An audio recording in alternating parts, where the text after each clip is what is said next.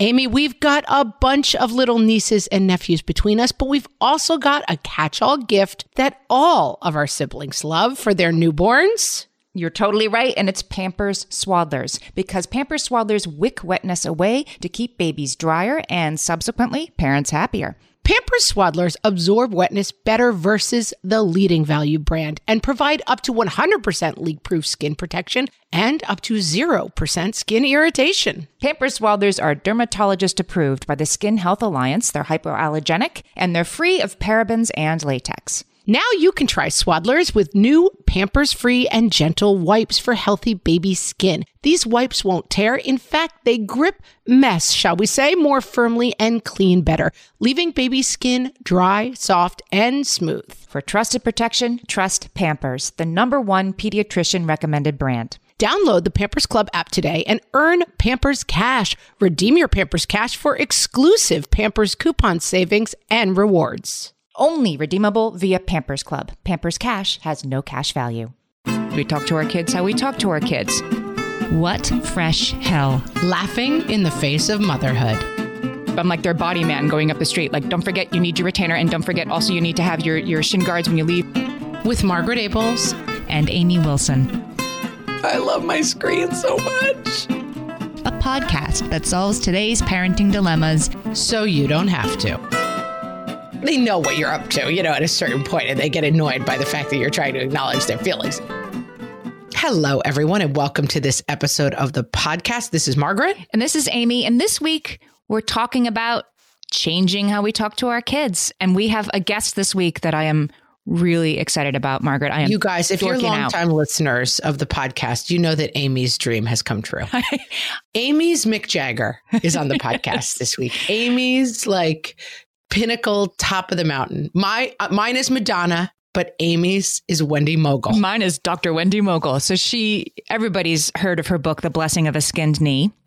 If you haven't, just get it and read it. She has another book called The Blessing of a B minus, also amazing. And her latest book is called Voice Lessons for Parents What to Say, How to Say It, and When to Listen. It's just out in paperback. And we're going to talk to her later in this episode. She's, she's amazing. It's like, I, I went to the mountain and saw the guru, guys. I'm back with some Yeah, ideas. Amy's back from the mountaintop, guys, and she's going to tell us what the guru had to say. But we're going to talk first, Yes. and see if we're right about what the guru what had to we say or not. think. So, like you and I usually like to talk about at first, sort of why is this a thing? Is this a thing we need to worry about? How we talk to our kids? We talk to our kids how we talk to our kids. Well, she would say that in 2019, talking to our kids has become even more complicated. Okay, There's a couple reasons for that. I'm listening. One is the pace of our lives. We're always hurrying our kids to the next thing.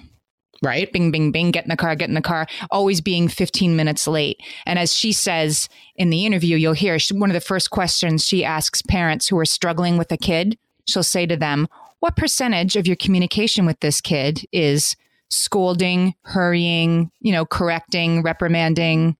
We talked about this. Yeah, we, we talked about this. She wrote an amazing article for the New York Times called Should We Treat Our Little Boys Like We Treat Our Dogs? And that oh yes, sort of, we did talk about that article. We talked about it. And she says the same thing in the article. Like, do you talk to your little boys like your dogs, or do you say, oh, yeah, blah, blah, blah, blah. And what, what I found this a little confusing when we talked about it at first, but then this is the great example. When you get out of a car trip, the dog starts running around in circles like crazy, and everyone's like, "Oh my god, look at you! You're out of the car. Oh, Good job! You're run so around." excited to be out of the car." But if we got out of a car at like a gas station and our kid went like running in, we'd be like, "You know better than to run in a gas station. How dare you?" And so like that that is really clear to me. Like, oh right, like seeing the exuberance and slight craziness of our boys as like look at how fun and crazy you are versus like every single second screaming at them i feel like this is coming at a timely time for me i was just away with my kids for the weekend and it was a lot of haranguing and yelling at them and um twice one of my sons was crying and was like because you're mad at me and i'm like I got to cut this out. I tend to be, I think we've established already on the podcast, a kind of over authoritarian, possibly. You know, you and I are alike in that way, I feel like. Yeah. Yeah. Just very much like, which in some ways I lean into because I feel like I understand the like constantly yelling at our boys problem, but there's clearly a flip side, which is that a lot of moms I know are struggling with the thing of like, my boy is kind of rude to me and out of control, and I am too much their friend. And I'm always like, you got to come down on that kid like an army sergeant. She does say that, that the rules have changed. I mean, in the book, she makes the argument that the kids do talk back to their parents and say snarky things that wouldn't have rolled when we were kids and sort of like, yeah, like you're right. Uh, the rules have changed a little bit. Um, yeah, but I will say, consider. like, the rules have not changed that much in my house. Like, I am 100% insane on the topic of being spoken to politely in my house. Like, and I have a 10 year old boy and an eight year old boy, and they both are getting snarky, eye rolly, and you're an idiot. And I know you told me that already. And I shut it down all the time. And I feel like right now I'm kind of locked in this thing where my only interaction with my kid is stop talking to me that way, stop talking to me that way. But at the same time, they have to stop talking to me that way. Yeah. I mean, it, yes, this goes, this goes both ways let's try to focus more on the the specks in our own eyes, if you know what I'm saying. Like, sure. yeah, like our kids are snarky to us and it drives us nuts. But yes. we do, as a human race, use more snark and sarcasm and eye rolling in our communications with everybody. And if they're reflecting that, not that we're necessarily doing that to our kids, although we do sometimes, but that like the world does that all the time. And so we do have to sort of model a different form of communication. All right, lay it on me. Lay right. it on me. Get well, gururish, Amy. I'll get the I'll get to the other problems. One is like there's just the shorter attention span, the meandering conversations, like sitting with a cup of tea and talking about whatever is not something we do with anybody, let alone our kids. Like for example, I, I try to walk my kids to school. They're getting old enough that they don't really need me to do that, even in New York City. But I really enjoy that time with my 11 year old and, and 14 year old, just walking the, it's about a mile to school. And I just enjoy that time with them. However, I do use it as my sort of like, okay, don't forget, after school Wednesday. You're going to the orthodontist. You're going to need to leave history right. 10 minutes early, right? It's like my, I'm like, um, uh, you know, on Veep, I'm like their body man going up the street. Like, don't forget you need your retainer. And don't forget also you need to have your, your shin guards when you leave. And, the, and, and Dr. Mogel would say like, that's a wasted opportunity that you're supposed to be ambling up the block and saying like, Hey, how long has that building been under construction? It must be almost ready by now. Like make room for meandering conversation in, in your life and that we don't do enough of that with anybody. Yes, agree. And then the agree. last thing is is uh, our devices. That the greatest sort of obstacle to the art of listening in our family lives is our devices and and not just our kids with their faces in the screen and not listening to us but us with our faces in the screen and the kids not the kids feeling not listened to yeah i mean not being available to kids and it's a huge problem and i work at home. And so sometimes I'm on the screen working, but often I'm on the screen just scrolling Twitter or whatever nonsense I'm doing. And even if they're on their screen, they may walk over to me while I'm scrolling Twitter because they have a question about something. And I do find that interaction is really problematic, but it's just so hard to break that habit, it which is. is just like my downtime this is something I'm actually working on right now, and I've I've fallen out of it. It's so I, I can't believe how difficult I'm finding it. My downtime is like I'm like a baby with a rattle. I'm like, I have to my I have to have my screen time. I have to get be able to relax and look at my screen. And it's like I've fallen into like every second of downtime. I'm just staring at it and I'm not available to the kids in some very fundamental way. Well, we're going to talk about that in an upcoming episode. Oh because okay. I think we're gonna we're gonna try some screen free stuff. Get ready. I don't know if I'm ready, but we're gonna do it. I'm frightened. I love my screen so much. Well, okay, so we need to communicate more effectively with our kids. We should communicate more effectively with our kids and acknowledge where they're at. Not because they're like, you know, precious hothouse flowers who must always be put first in every interaction, but because like it'll lead to less fighting, less agita, and happier kids and happier you in your house when the communication is better. I think that's a really good point that like getting away from like the tweet tweet nature of like we have to respect the voices of the children which makes my head explode but like Dr. Mogel's stuff is actually useful advice that will make your life easier. That's what's important. Let me bring up another book that's been around for a while that should definitely be on your parenting shelf. It's called How to Talk So Kids Will Listen and Listen So Kids Will Talk Do you have hmm. this oldie but goodie? I mean, it's, I I'm saying it's an oldie. I think it's from 1990 or something. Okay, Amy, that's Yes. old. Yeah. that's almost 30 years ago. Our listeners are like, I was almost born then. right. Adele Faber and Elaine Mazlish wrote it. So, like, two other women are like, they know, they know a few things. They suggest that, for example, your your little kid is having a tantrum in the grocery store that you know they want candy, and you're like, you know, stop it, stop it right now, while they're spiraling out of control. The kids continue. Kids will ramp it up when they're feeling angry, frustrated, etc. When you're trying to shut it down and you're not acknowledging their feelings. Right. And again, it's not about oh, you poor baby, you don't you want to have candy and you can't. It's not. It's not that that feeling is so precious and important. It must come first. It's just like they won't be able to stop their tantrum until they feel that you've gotten the message that they're trying to deliver, and their distress will continue until you can say like, I know, I know you wish you have candy.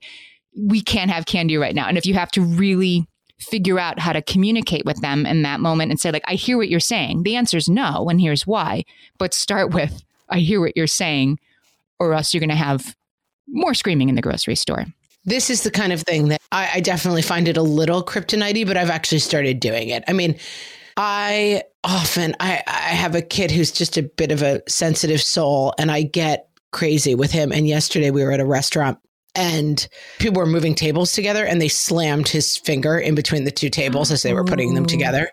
And I was like, stop crying, get it together, or I'm taking you out of here. That was my only reaction was like, do not cry or we're leaving because he tends to run towards the like everything's a crisis and I'm trying to tamp down on that. And then of course I realized like he'd split his fingernail and was like in agony. oh and I had basically just been like, I don't want to hear it, be quiet.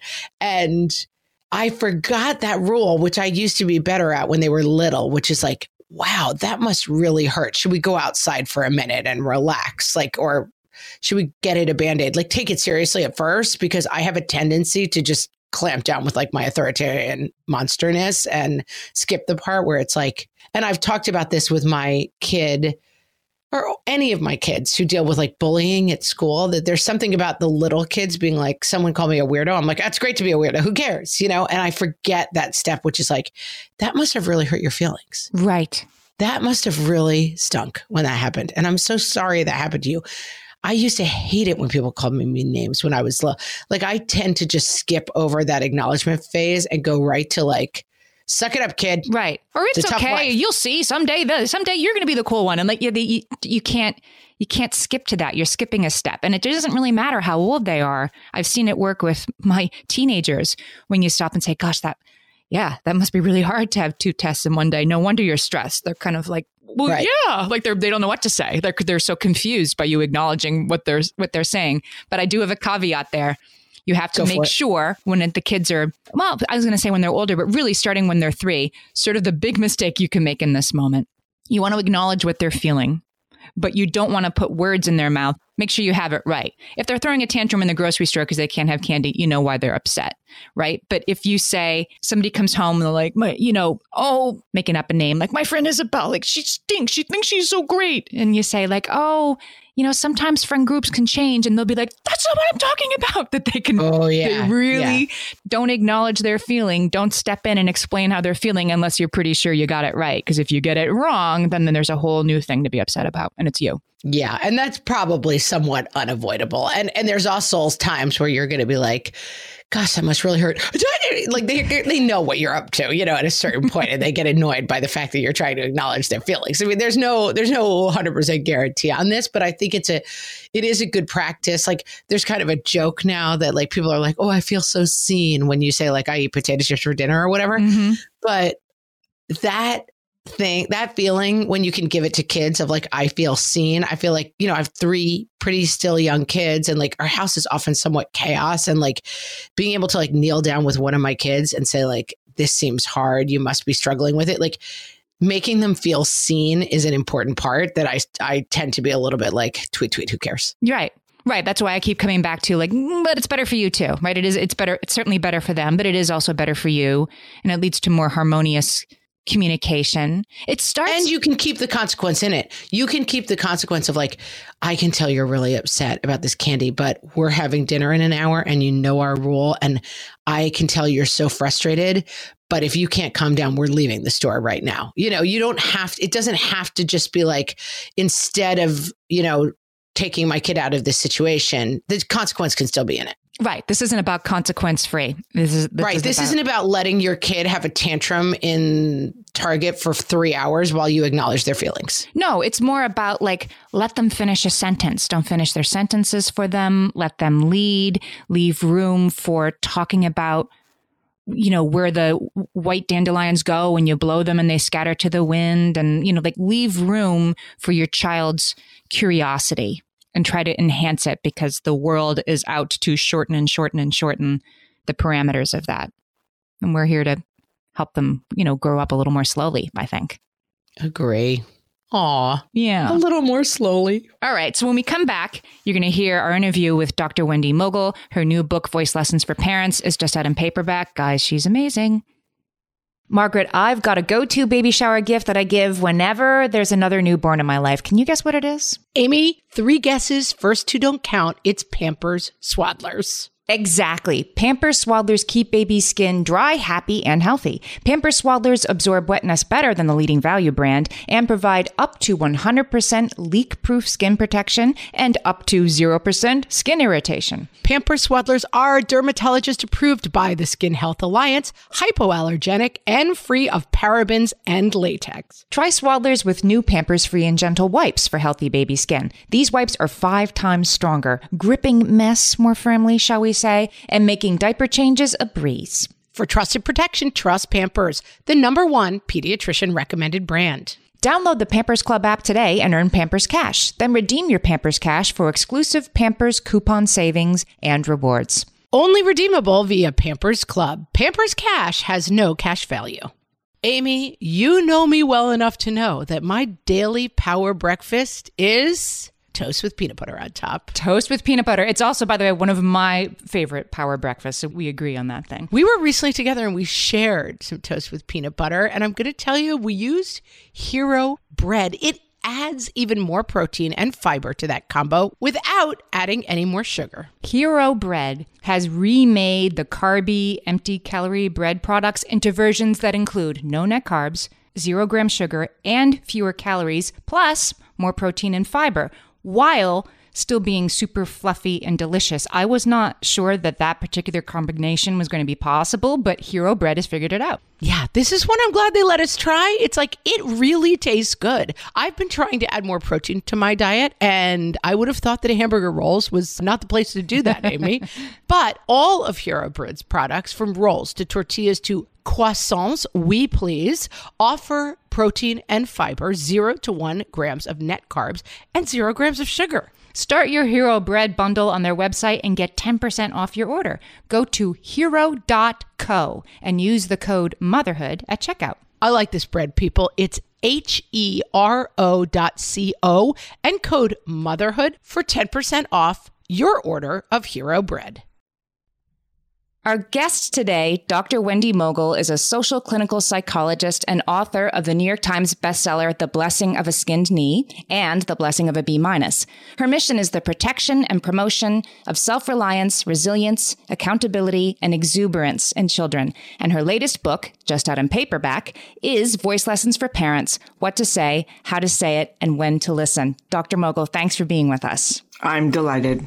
We quote you very often on this podcast. Um, all of your books, but also your essay, your recent essay, Should We Speak to Little Boys as We Do Little Dogs from mm-hmm. the New York Times. And I'm thrilled to get the chance to talk to you because I have found your writing to really change how I parent in really profound ways. So I want to talk before we even get to the book. I want to ask you a little bit about the idea in your writing that's really profoundly influenced how I parent, and it's about the Yetzer Tov and the Yetzer Hara. Am I saying those the right way? Pretty close, yeah. well, good enough. Can you tell me a little bit about about that idea and and how that can change how we look at our children? We have the wish at this point in our culture for our children to go from darling little buddy to junior statesman. and skip adolescence or all the messy bits in between. And in some ways, it's stealing their childhood from them because it is children's job. And this is the Yetzer Hara. So the rabbis said that the evil inclination is the source of all creativity, all imagination.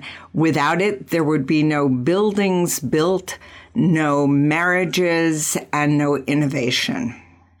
But we are so nervous about children walking a very, very narrow path that includes excellent grades, playing on it, playing a team sport, being popular for the girls being as slender, popular, and nice as girls ever were expected to be despite all the progress of feminism, and for the boys to be kind of just like girls. So we have become afraid of and afraid for our children, in particular of them behaving like children. Uh, it totally makes sense. And so you you talk about sort of reframing your child sort of inside the child's worst traits or the most challenging traits are also the the seeds of what's special about them. Is that is that right? Absolutely. And parents, and these, what I'm talking about are good intentioned, loving, devoted, intelligent parents. And we've all gotten so nervous that when a child does something that is not, and I say this to parents all the time to kind of arouse them into a consciousness raising, we've become transcript pimps. Uh-huh. Instead of seeing who this little person is. So the reason I wrote that article for the Times is because I listen to parents talking to their little boys. And I say to them, tell me what percentage of the time you are nagging him, reminding him, hurrying him, making suggestions to improve him, or being bored with his obsessions. and then I listen to everybody talk to their dogs. And to their dogs, they're saying, Oh, little sweetie, look how precious you are. And they just adore the dog. And I want them to adore the boy. Yeah. In all his ragged, obsessed, passionate, enthusiasm about how many different kinds of sharks there are and how many more dogs bite and kill people per year than sharks do.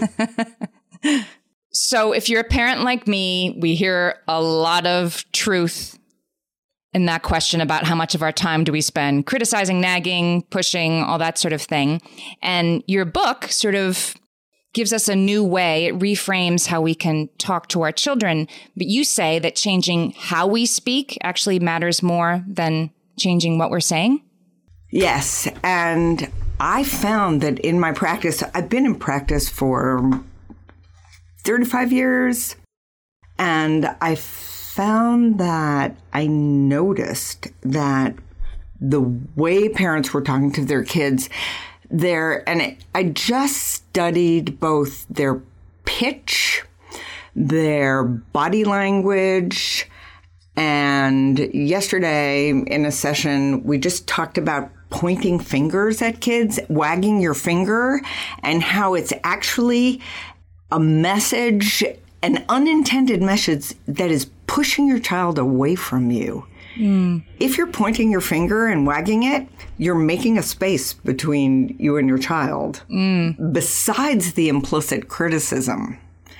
And I keep saying this, but it's important to put this in the context of these are good parents. These are good parents doing their best.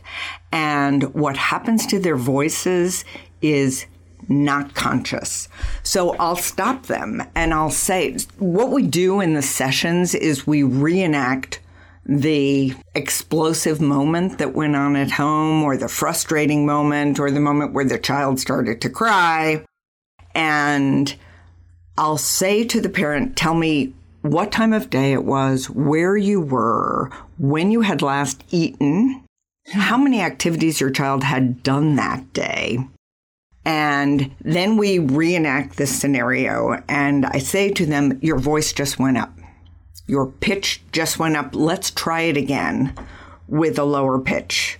Or your shoulders went up to your ears, or you started pointing your finger. And it does a couple of things, these sort of acting lessons that we do. It sends a message to the children. It sends a couple of messages, depending on the child, the age of the child, and the child's temperament, that they're kind of bad and hopeless, or that the parent is desperate.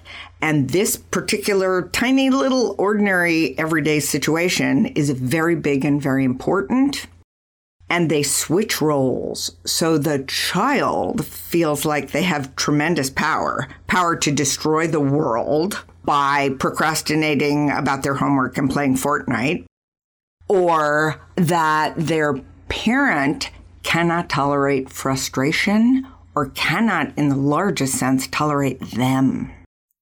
Wow. So it's a really powerful message carried simply in pitch or in finger wagging. And again, nobody talks to their dogs that way. Although the heartbreaking thing I've been noticing lately, watching people, because I'm always just spying every single second.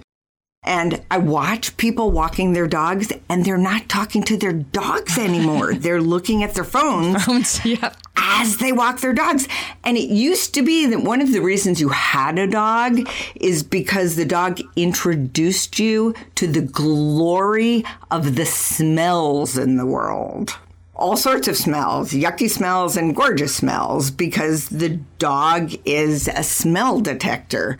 But now parents are, or adults are looking at their phones instead of what is causing their dog to be thrilled and delighted to be alive and to be an animal.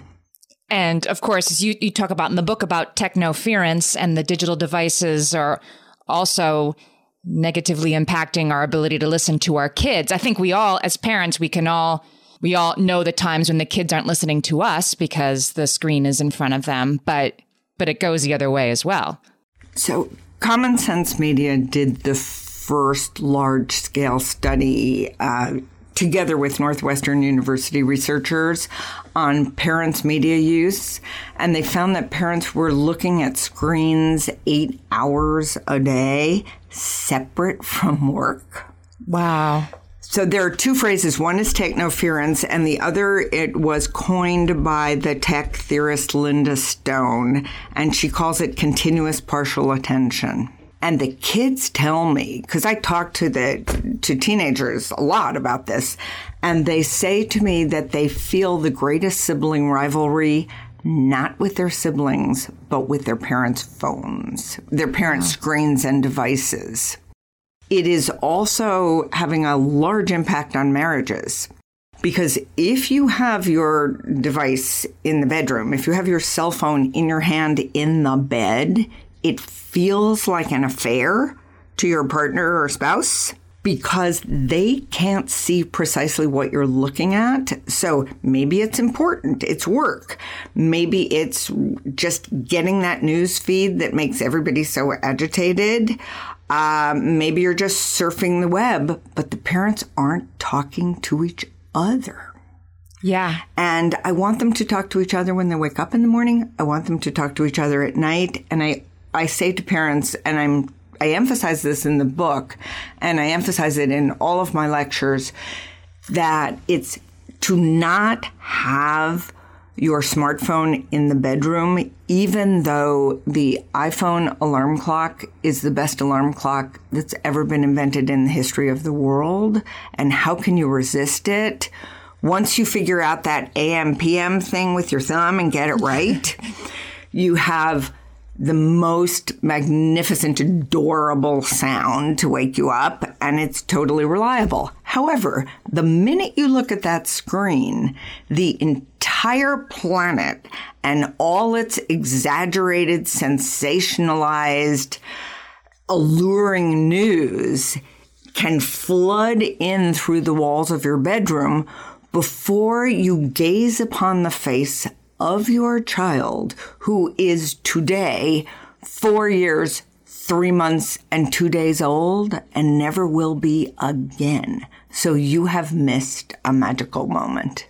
That's an aha moment for me, Dr. Mogel. I, say it again. Say it again. It is an aha moment for me to hear that. I mean, I talk about, oh, I really shouldn't have my my phone in my bedroom. I keep my kids' phones out of their bedroom, but yep. You know, half the time I'm taking my phone to, to bed with me. But I'm going to uh, reconsider that for for me and for my spouse. Amy, everybody is. So yeah. it's it's important not to beat yourself up about it. We've all been there's this great science fiction term for when the human body is taken over. Like the, the you know, pod what, person? Say it again. Like a pod person? Yeah, like and a, that, that's perfect, right? An iPod person. Right, exactly. Double pod people. when you you talk in the book about full frontal listening with young children, can you talk a little bit about that technique? Yeah. So it's hard to get their attention in part because they move around a lot more than we do. And they're excited about more things than we are. And often those things are not the absurd amount of homework most of them have these days. To capture their attention, if you can consider these two principles to be captivatable and to be enchanted with their enchantment. And it's different with young boys and girls. So the girls still want to be princesses. And they love those sequins, clothes with the sequins that change color when you run your hand over yep. it. Yep. And the little ones want to wear pink and purple. And the mothers are despairing because they say, I wanted to raise a feminist and I wanted to raise a girl who would be president. And look at what she's adoring. And I say to the parents in my practice all the time, I guarantee you this will go away. There will be a period where she will only want to wear olive green and gray.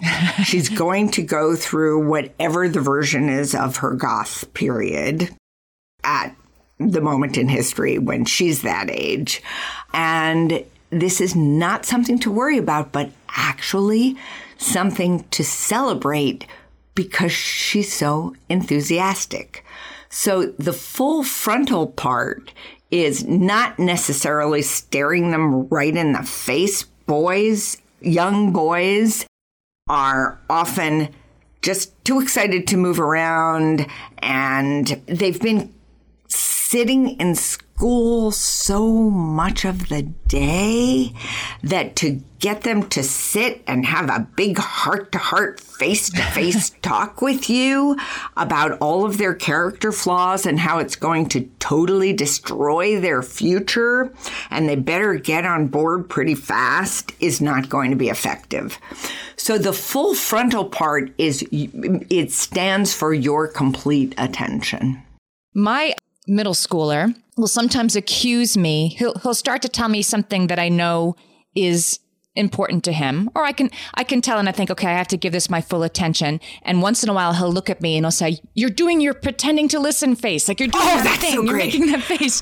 And I and I really am not intending to nor am I sort of like oh here goes but I have to pretend. I mean I'm not perceiving the moment that way. I'm just sort of perceiving oh this is important. I'm really going to give him my full attention. And he immediately you know, accuses me of only pretending to care. Is that something you hear? Sometimes? How old is he? He's 14. He's been doing it since he was about mm, 11 or 12, probably. Yeah, and that's when it starts mm-hmm. at 11 or 12. The So all the kids are entering puberty younger.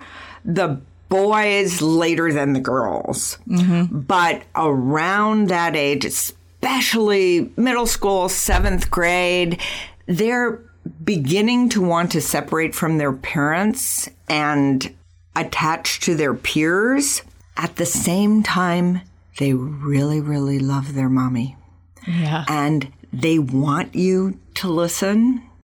And they are sages at picking up both what you are hoping to get across and what's going on in the background in your mind. So I think the pretending to listen face is is really profound and you talk in the book right about trying to become a little more neutral in our in our affect because they can read things into it. I mean what would you what would you recommend that i say in those moments to say no no i really am interested in what you have to say or do i do i laugh it off? What do you think is the right response? I, I think that he's telling the truth. Mm-hmm. so if you say no no i'm really interested in what you have to say then you're telling him that his subtle observation of human interaction is a little bit off base.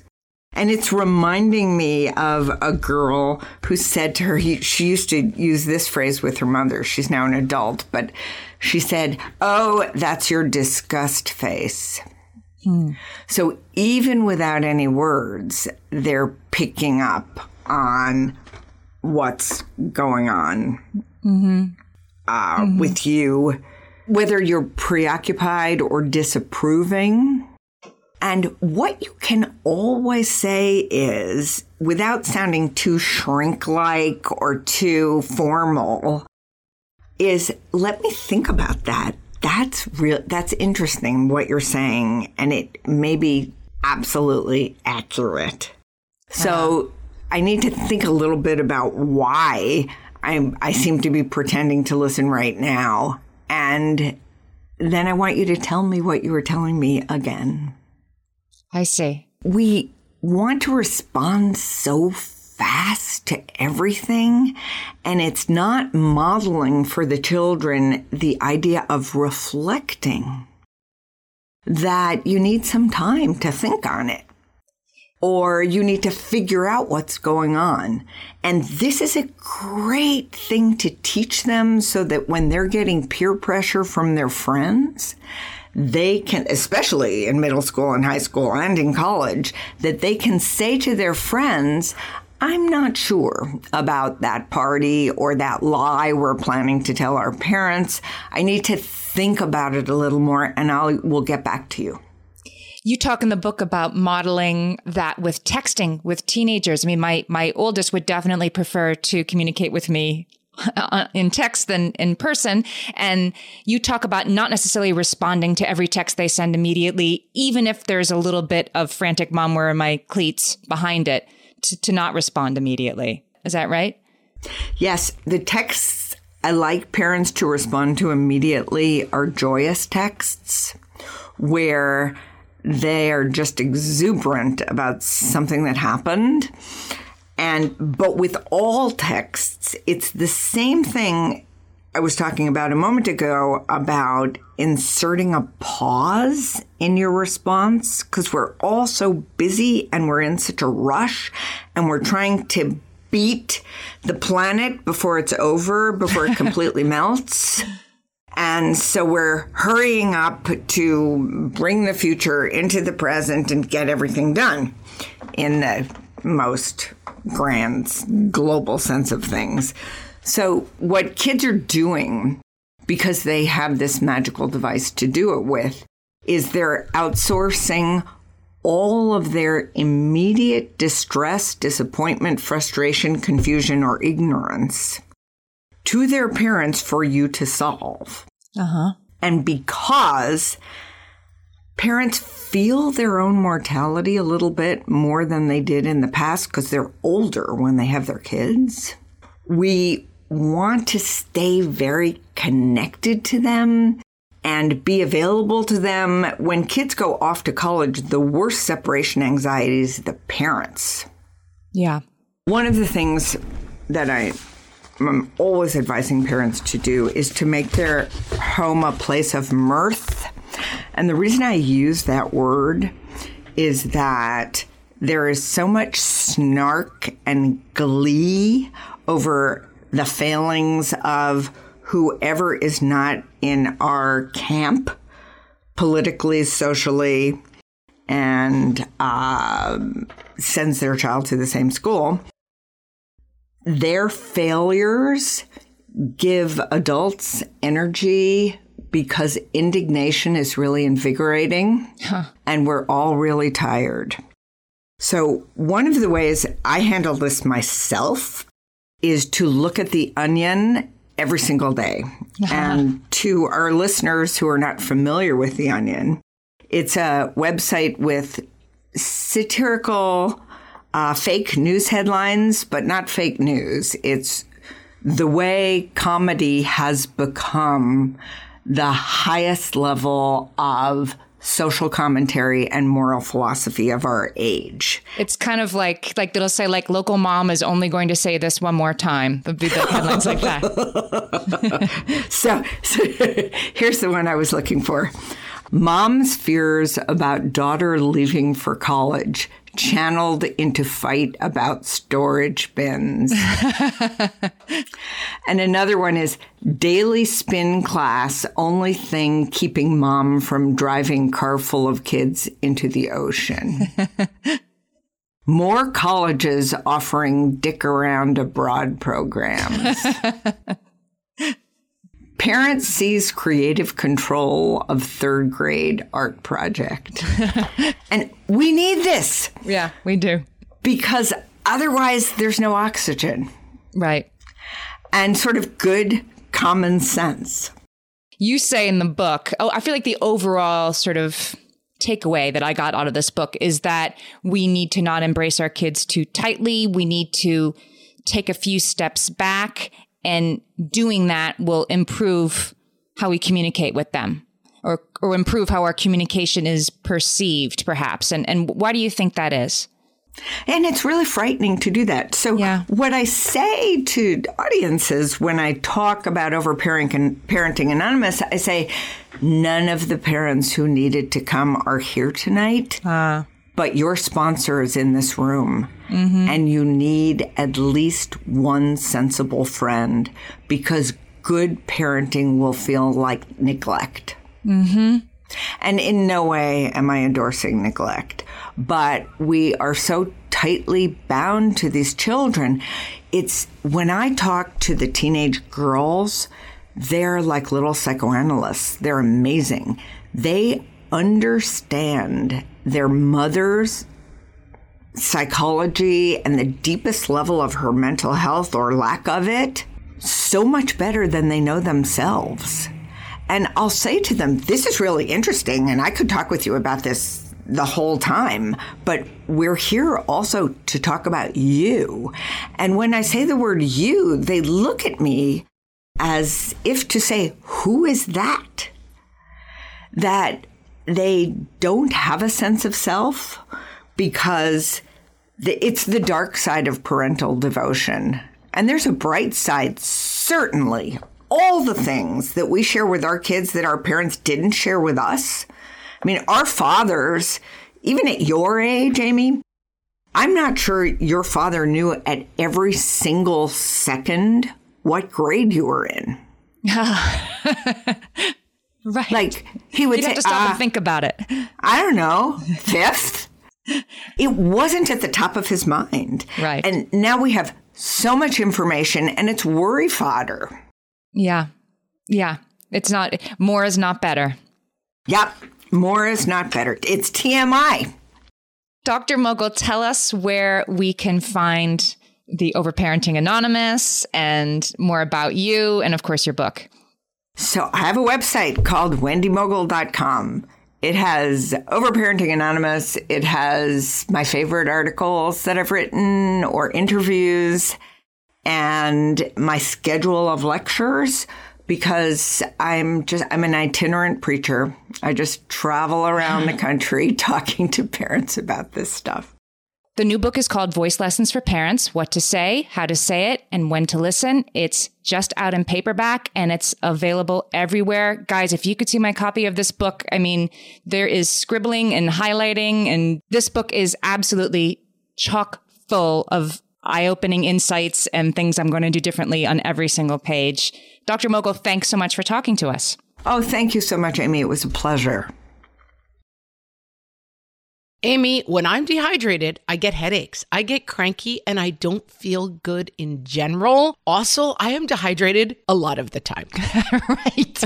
because being good with the water bottle is one thing, but getting that sodium and potassium with the fluids turns out that is the key to staying optimally hydrated. So, whether you're looking to hydrate during your workout, while traveling, or at the end of a long night, Sports Research Hydrate Electrolytes have got you covered with over 65 trace minerals, 7 essential vitamins, and coconut water powder. Crisp and refreshing without any sugar, this is hydration powered by sports research. Each box has 16 little stick packs that you can take on the go, whether you're headed to an exercise class, a night out with friends, or a podcasting conference. And did we mention they come in delicious flavors from raspberry lemonade to cherry pomegranate? Stay hydrated with Sports Research Hydrate Electrolytes. Visit sportsresearch.com and use the code WhatFresh at checkout for 50% off your purchase of Hydrate. That's S P O R T S R E S E A R C H dot com, sportsresearch.com, and use code WhatFresh for 50% off your Hydrate Electrolytes order.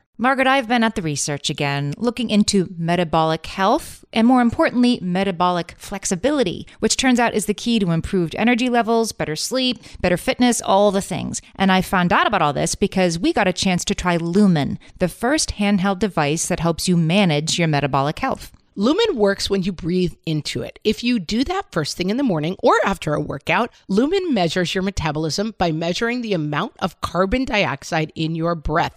It's science, people. That lets you see exactly what's going on in your body in real time. Then you use Lumen's app to get tailored guidance to improve your sleep, your nutrition, even stress management. If you're interested in figuring out the effects of different sorts of foods on your body, Lumen is a really cool way to see what's actually happening as your body burns different fuel sources. If you want to take the next step in improving your health, go to lumen.me and use fresh to get $100 off your lumen. That is L U M E N dot M E. Lumen.me and use the code FRESH at checkout for $100 off. Thank you, Lumen, for sponsoring this episode.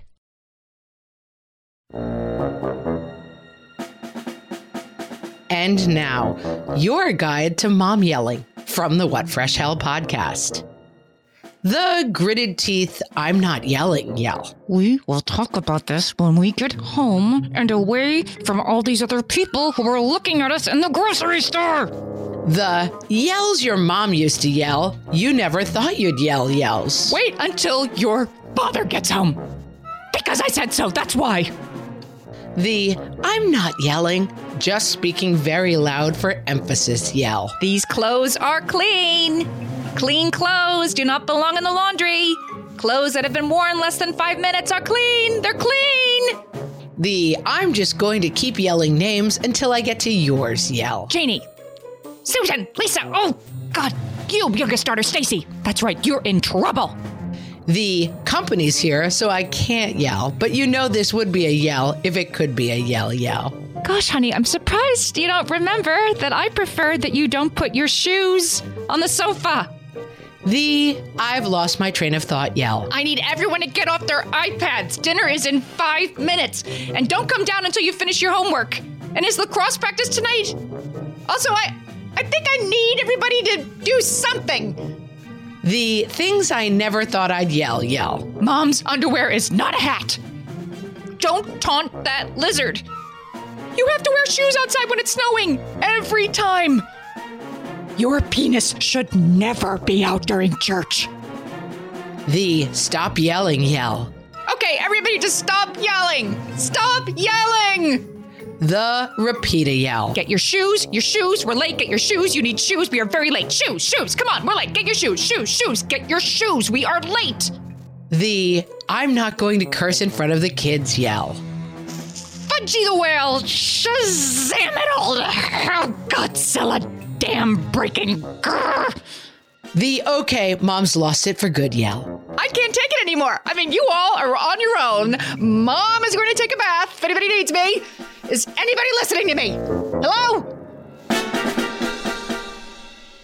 Amy, I could hear the happiness in your voice when you were talking to Dr. Mogel. I mean, was that like full of takeaways? I thought it was pretty great.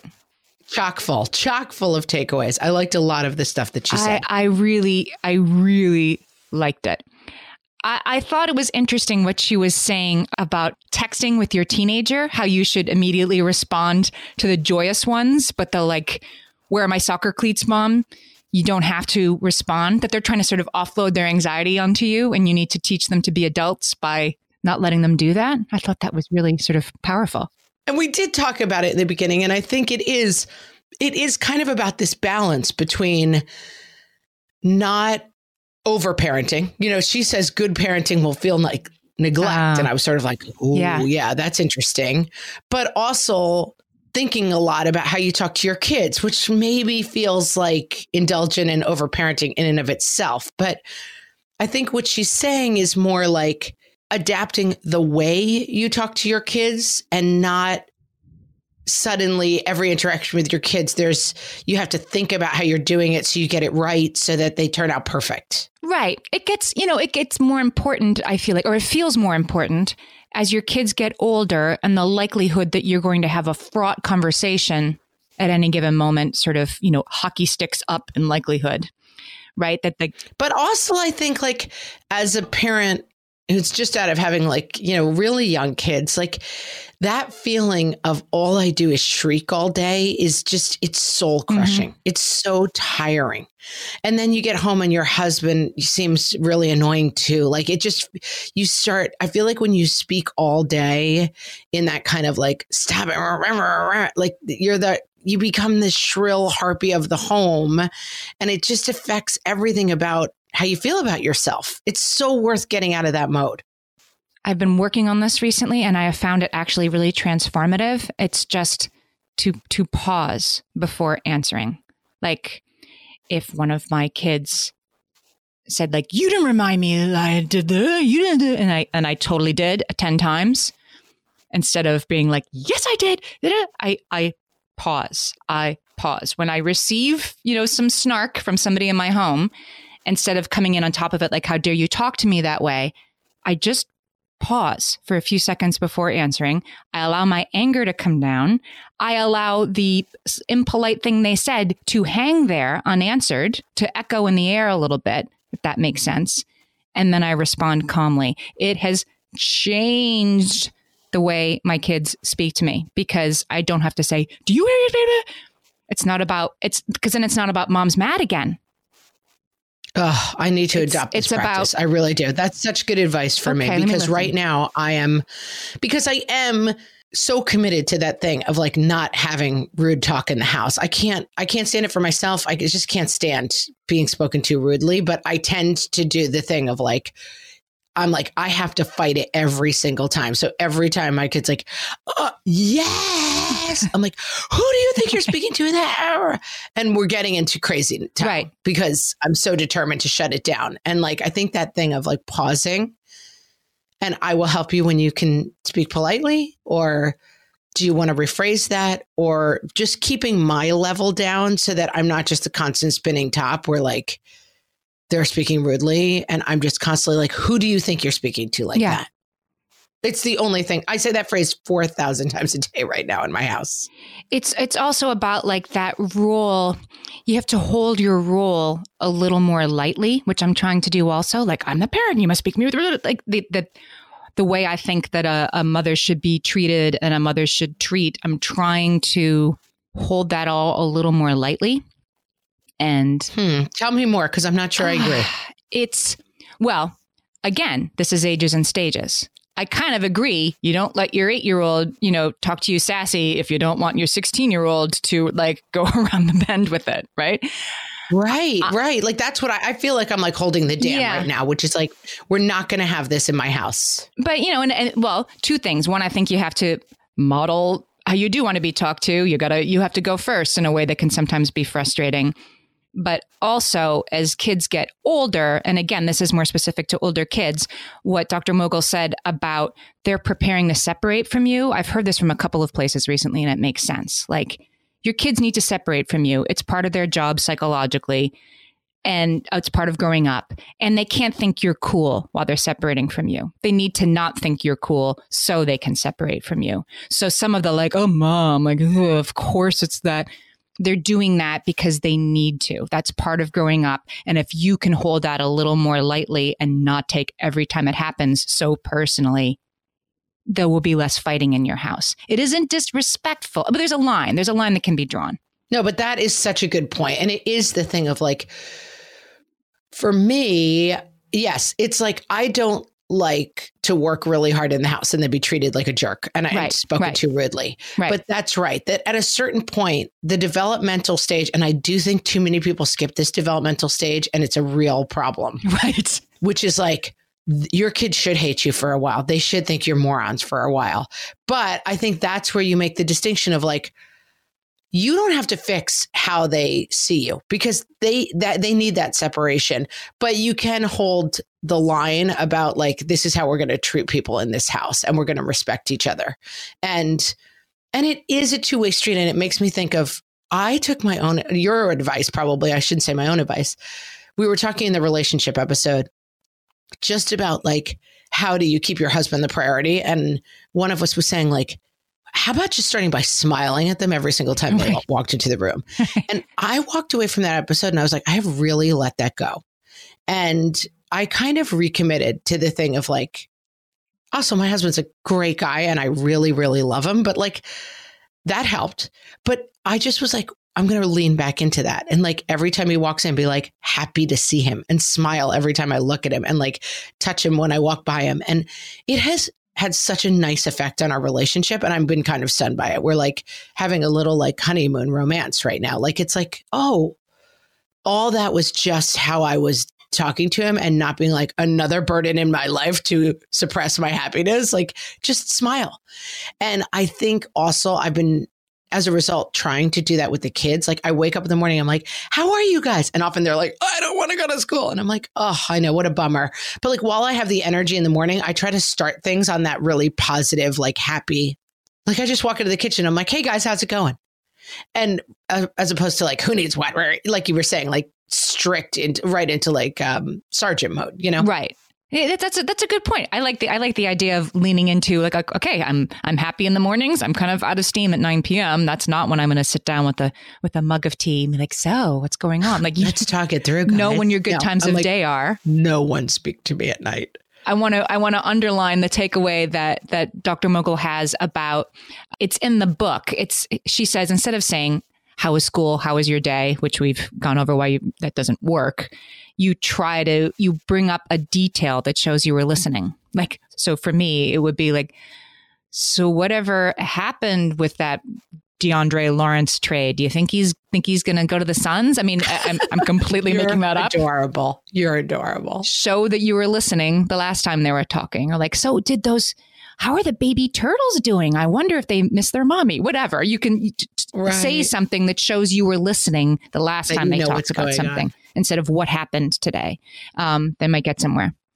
another thing she talked about which i like a lot and i think it's very applicable in my household is listening and leaning in a little bit more on like the long dopey things that I'm not interested in. Like I have Mhm. had a tendency lately at the dinner table. My kids are 10, 8 and 7 and they are obsessed obsessed with Calvin and Hobbes right now, the cartoon book, which is by the way an oldie alert.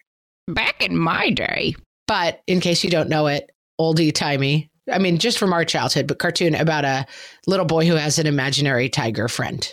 right who's like real to they're him he's real, Real when him. nobody else is around just like Right. Like his stuffed be. tiger and he have adventures, but it's a real tiger.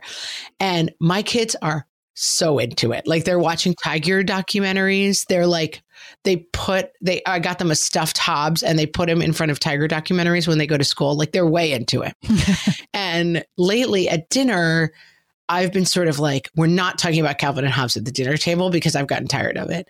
But I think I'm resetting that a little bit. Like maybe it's okay if they sit there and just crack up about different strips of Calvin and Hobbes for a half an hour. Like rather than me being like, no, we're going to talk about your favorite part of the day.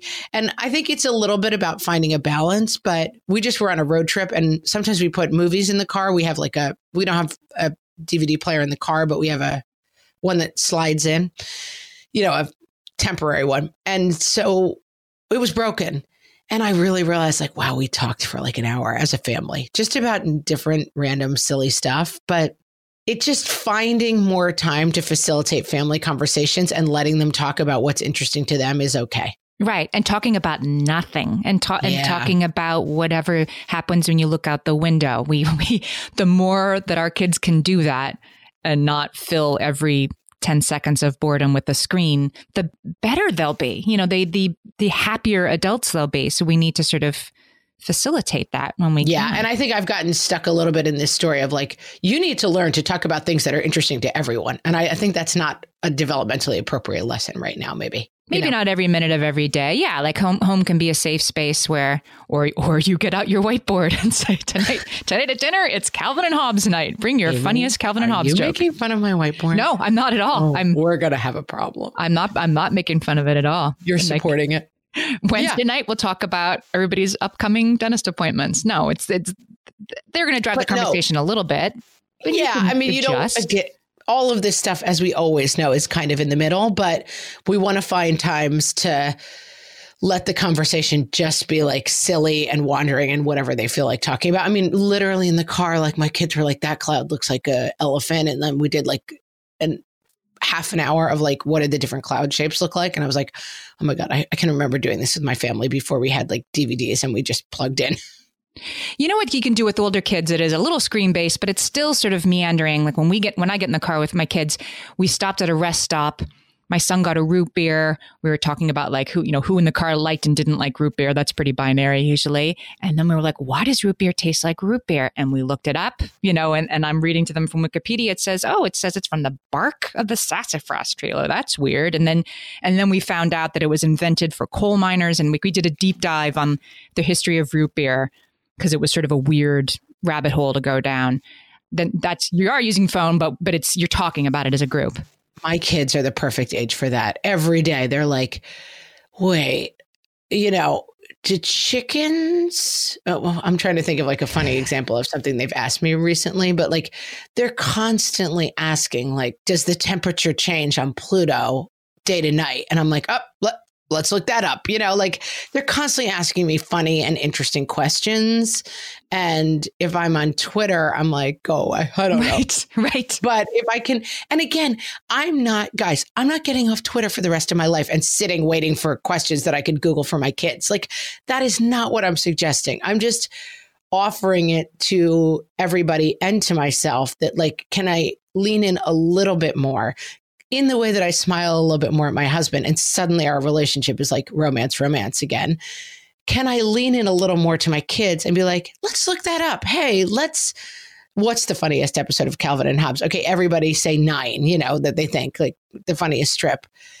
It's okay to lean in a little bit more on that stuff. Can I give you a how to talk so kids will listen and listen so kids will talk like truth bomb that I think think is a good Please thing to take with us for today? I'm ready. They said, rather than blaming your kids for all your parenting grief, you can improve communication with them by making a few changes to the way you speak to them and set the tone of a situation. Listening, sharing feelings, and respecting your kids will make your job as a parent far easier. That's the big takeaway, guys. It's Yeah. not about being precious and tweet, tweet and like, ah, little ears and respect them. And da, da, da. it's just about like, if you are a little bit of a better listener and a little bit of a better communicator, your life will be exponentially easier. Mm-hmm. And your kids will be That's it. happier. Nice if nice if they can go together. Imagine that. Solved it. We solved it. As we wrap, I want to say again, thank you to Dr. Mogel. Her new book is Voice Lessons for Parents What to Say, How to Say It, and When to Listen. If you're listening to this on your phone, you can tap or swipe or scroll down, and I'll have a link to the book right there, as well as how to talk so kids will listen. And you can always look at our show notes that way, or you can go to whatfreshhellpodcast.com. And you can always find us on Facebook at What Fresh Hellcast. You can join our Facebook group. Find us on Twitter at WFH Podcast and on Instagram at What Fresh Hellcast, guys. Thanks so much for listening, guys. We'll talk to you next week. Bye.